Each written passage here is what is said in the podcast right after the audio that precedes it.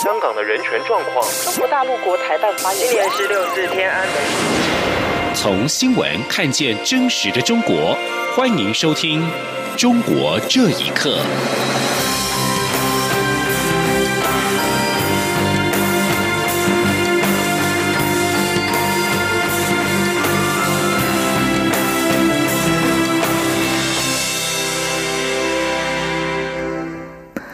各位好，欢迎收听《中国这一刻》。前总统李登辉在三十号晚间辞世，蔡英文总统指示，从三十一号午后起，各政府机关及学校下半旗三天。台北宾馆也将设置追思会场，从八月一号起开放各界前往追思。家属也转达李登辉脱骨改新的遗愿，挽辞机关团体动员，也恳辞花圈花篮。蔡英文总统三十一号上午出席活动时致辞表示，李登辉带领台湾以宁静革命的方式走出威权，迈向民主，也确保了台湾经济体制的健全与繁荣，让民主奇迹成为世人记住台湾的一个方式。李登辉的辞世在中国和海外民运人士之间引发了不同的看法和讨论。六四民运领袖王丹曾经拜会过李登辉。王丹在脸书表示，李登辉先生的贡献有目共睹，其历史定位已经确立。台湾的精彩有李登辉先生的一部分。流亡美国的民运人士杨建立在推特则称李登辉是民主先生、台湾的巨人。北京知名的独立女记者高瑜则在推特上转发蔡英文总统日文推特追悼李登辉的文章。另一方面，中国国台办回应李登辉病亡的新闻是微博热搜排行榜的前十名。环球网新闻报道，对于李登辉病亡，国台办发言人朱凤莲的回应表示：“台独是一条走不通的绝路，国家统一、民族复兴的历史大事，是任何人、任何势力都无法阻挡的。”此外，由中国人民大学宪政与行政法治研究中心所创办的学术网站“中国宪政网”的微信公众号，在三十一号早上转发了李登辉一九九五年在美国康奈尔大学所发表的“民之所欲，常在我心”演说全文，并且没有附加任何评论，在一面倒霹雳的中国大陆网络上引发侧目。不过，在三十一号的上午十点，中国宪政网微信公众号显示，该文已经被发布者。删除。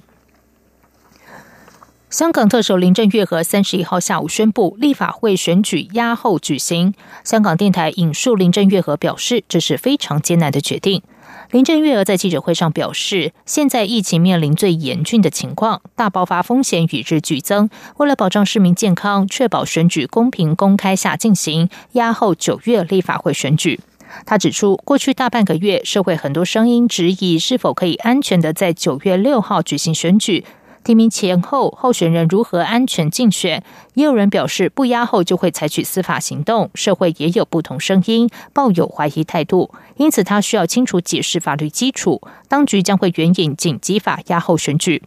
香港立法会即将换届，下届选举原本预定九月六号举行，但近期 COVID-19 武汉肺炎疫情严峻，港府决定让立法会延期一年举行。北京方面表示收到这份报告，支持这项决定。至于因此衍生的立法机关空缺问题，将提请全国人大常务委员会来做决定。而香港民主派在三十一号稍早已经发表联合声明，反对立法会延期举行。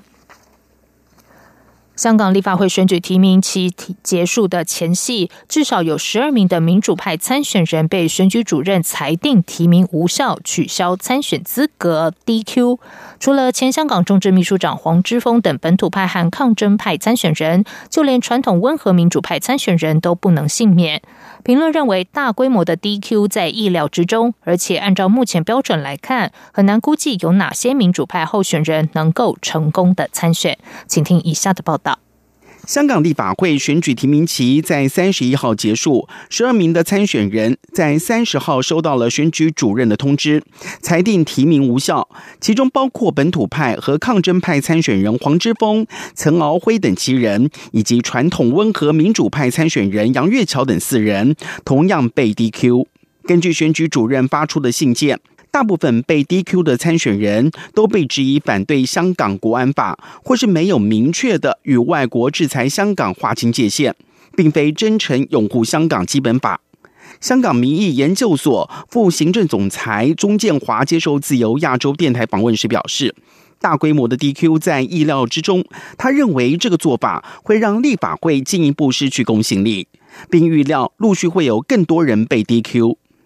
香港中文大学政治与行政学系副教授马跃在受访时表示，按照目前选举主任的 DQ 标准来看，很难估计有哪些人能够成功参选。马跃说：“其实有咩人仲可以咁样做？其实有什么人可以出现，现在都不知道。”如果以反对国安法作为一条线，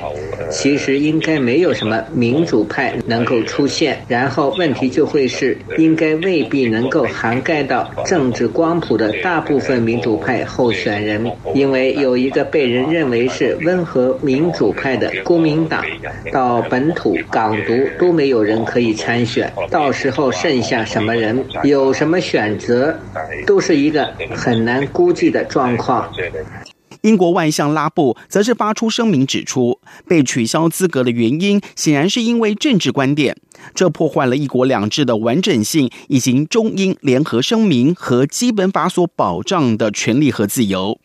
另外，澳洲、加拿大、法国、德国、日本、美国等十七个国家共六十九名的议员发表联合声明，批评港府取消民主派候选人参选。以及可能推迟九月份的立法会选举，这十七个国家的议会已经组成对华政策跨国议会联盟。央广新闻整理报道。香港警方新成立的国家安全处二十九号逮捕了主张港独但已经解散的组织学生动员的前召集人钟汉林等四人，罪名是分裂国家。这是香港警方国安处在新成立之后首次依港区国安法采取拘捕行动。钟汉林等四人在三十一号下午获准交保外出。香港十二间大专院院校学生会随即发表联署声明，指白色恐怖年代正式降临香港。请听以下的报道。香港警方国家安全处在二十九号拘捕了钟汉林、学生动员前发言人何诺恒，以及钟汉林女友何希诺和香港神托会培基书院学生陈伟贤，个人被扣押在不同的警署。这是警方国安处新成立之后首次采取拘捕的行动，并且以港区维护国家安全法的分裂国家罪名拘捕四人。香港零一报道指出，四人在三十一号下午获准交保外出。钟汉林在下午三点多步出了新界元朗警署。钟汉林日前宣布解散香港学生动员全体成员，但是海外成员继续运作，并称将继续推动香港独立。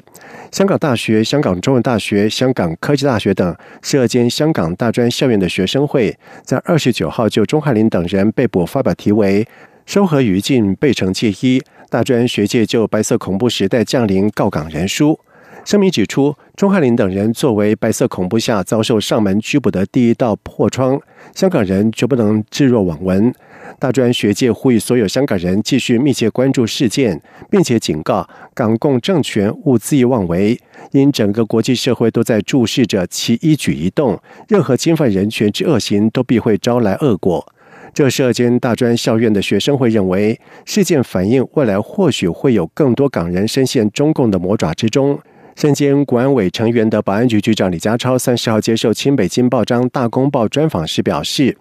港区国安法要求港府应当对学校、社会团体、媒体和网络加强防范工作，并应在教育方面好好下功夫。他并且指出，教育界大部分人士有心做教育，但当中有坏苹果，要主动监督，促进管理学校的运作。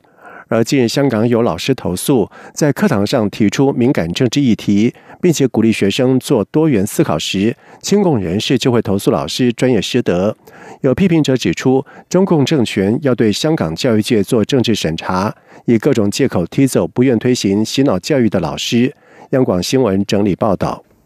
根据台湾中央社的报道，中国大陆河北省警方近日破获一宗二十三年前的运钞车抢劫杀人案，其中一名嫌犯赵志勇竟然是现任法官。本案宣告侦破之后，法院网站上赞扬赵志勇成绩优异的相关报道已经被紧急撤下。学者张立凡表示，法院官员竟然是抢劫案的嫌疑人，正是中国官场的讽刺。请听以下的报道。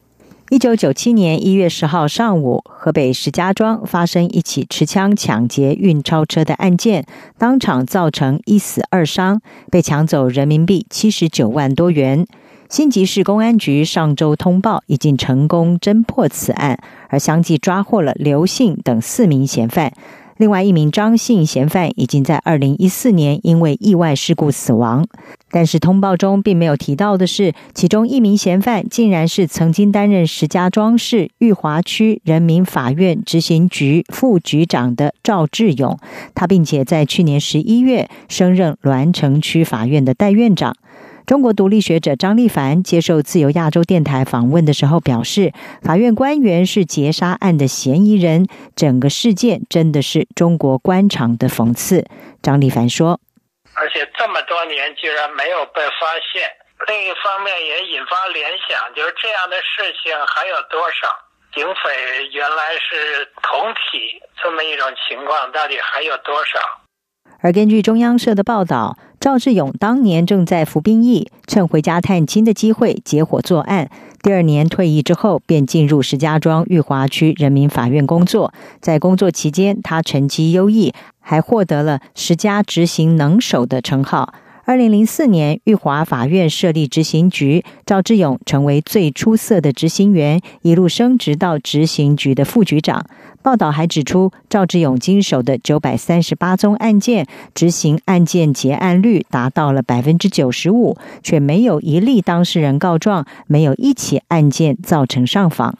而根据河北法制报在先前刊登的宣传文章，案子一旦交到赵志勇的手里，往往就能迎刃而解。不过，在河北法院网上的这些报道转载以及赵志勇的相关记录，目前都已经撤下。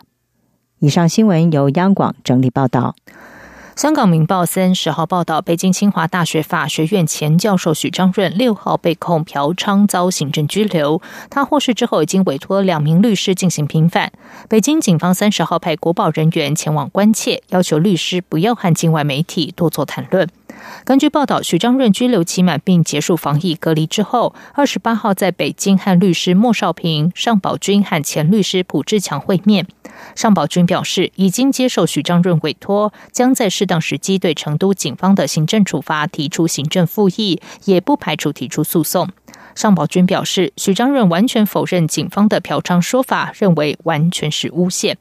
去年十二月，许章润和北京大学法律学者贺卫方、张千凡等人到四川成都出席一个交流会。成都市公安局青羊区分局认为，在此期间，许章润涉嫌嫖娼。香港电台报道，北京警方三十号上午派遣两名国内安全保护部门人员赴莫少平律师事务所，核实律师是否接受许章润的委托，以及了解许章润对于案件的态度。根据报道，律师引述许章润说法指出，有关嫖娼指控是子虚乌有，但国宝并未直接回应律师对案情的质疑，并希望律师不要过多和境外媒体谈论。过程中没有威胁，要求律师放弃协助许章润。许章润被控嫖娼之后，已经被北京清华大学以道德败坏为由革除教职和开除公职。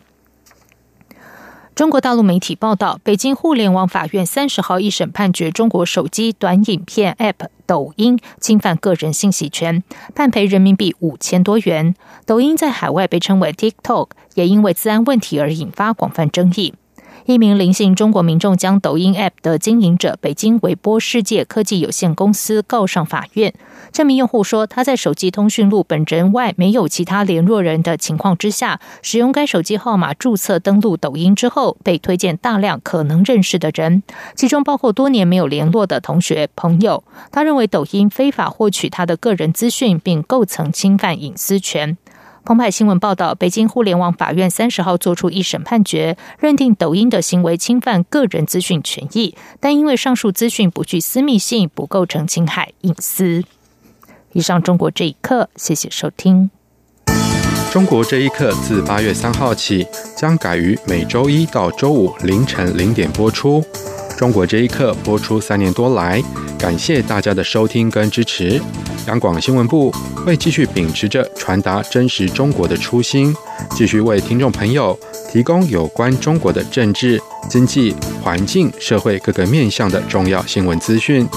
自八月三号起，中国这一刻改于每周一到周五凌晨零点播出，欢迎您跟我们一起关心中国。